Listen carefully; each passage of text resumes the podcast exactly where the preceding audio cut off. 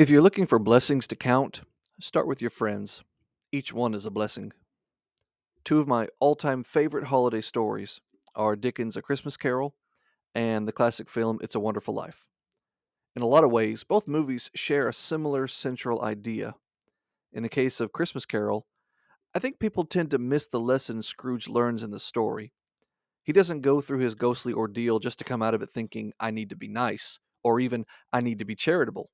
Those ideas are just the results of what Scrooge really learns. The real lesson for Scrooge is in learning the joy of being with those you love. Remember that Scrooge had cast aside the woman of his dreams. He spurned his nephew's invitation to come to Christmas dinner. He scoffed at treating Bob Cratchit like a partner and friend. But in the end, he learns that life is about living it with people you love. And so he spends Christmas morning being around them, laughing and living life with love. In the case of It's a Wonderful Life, I think I can summarize the lesson George Bailey learns with just two quotes from the film.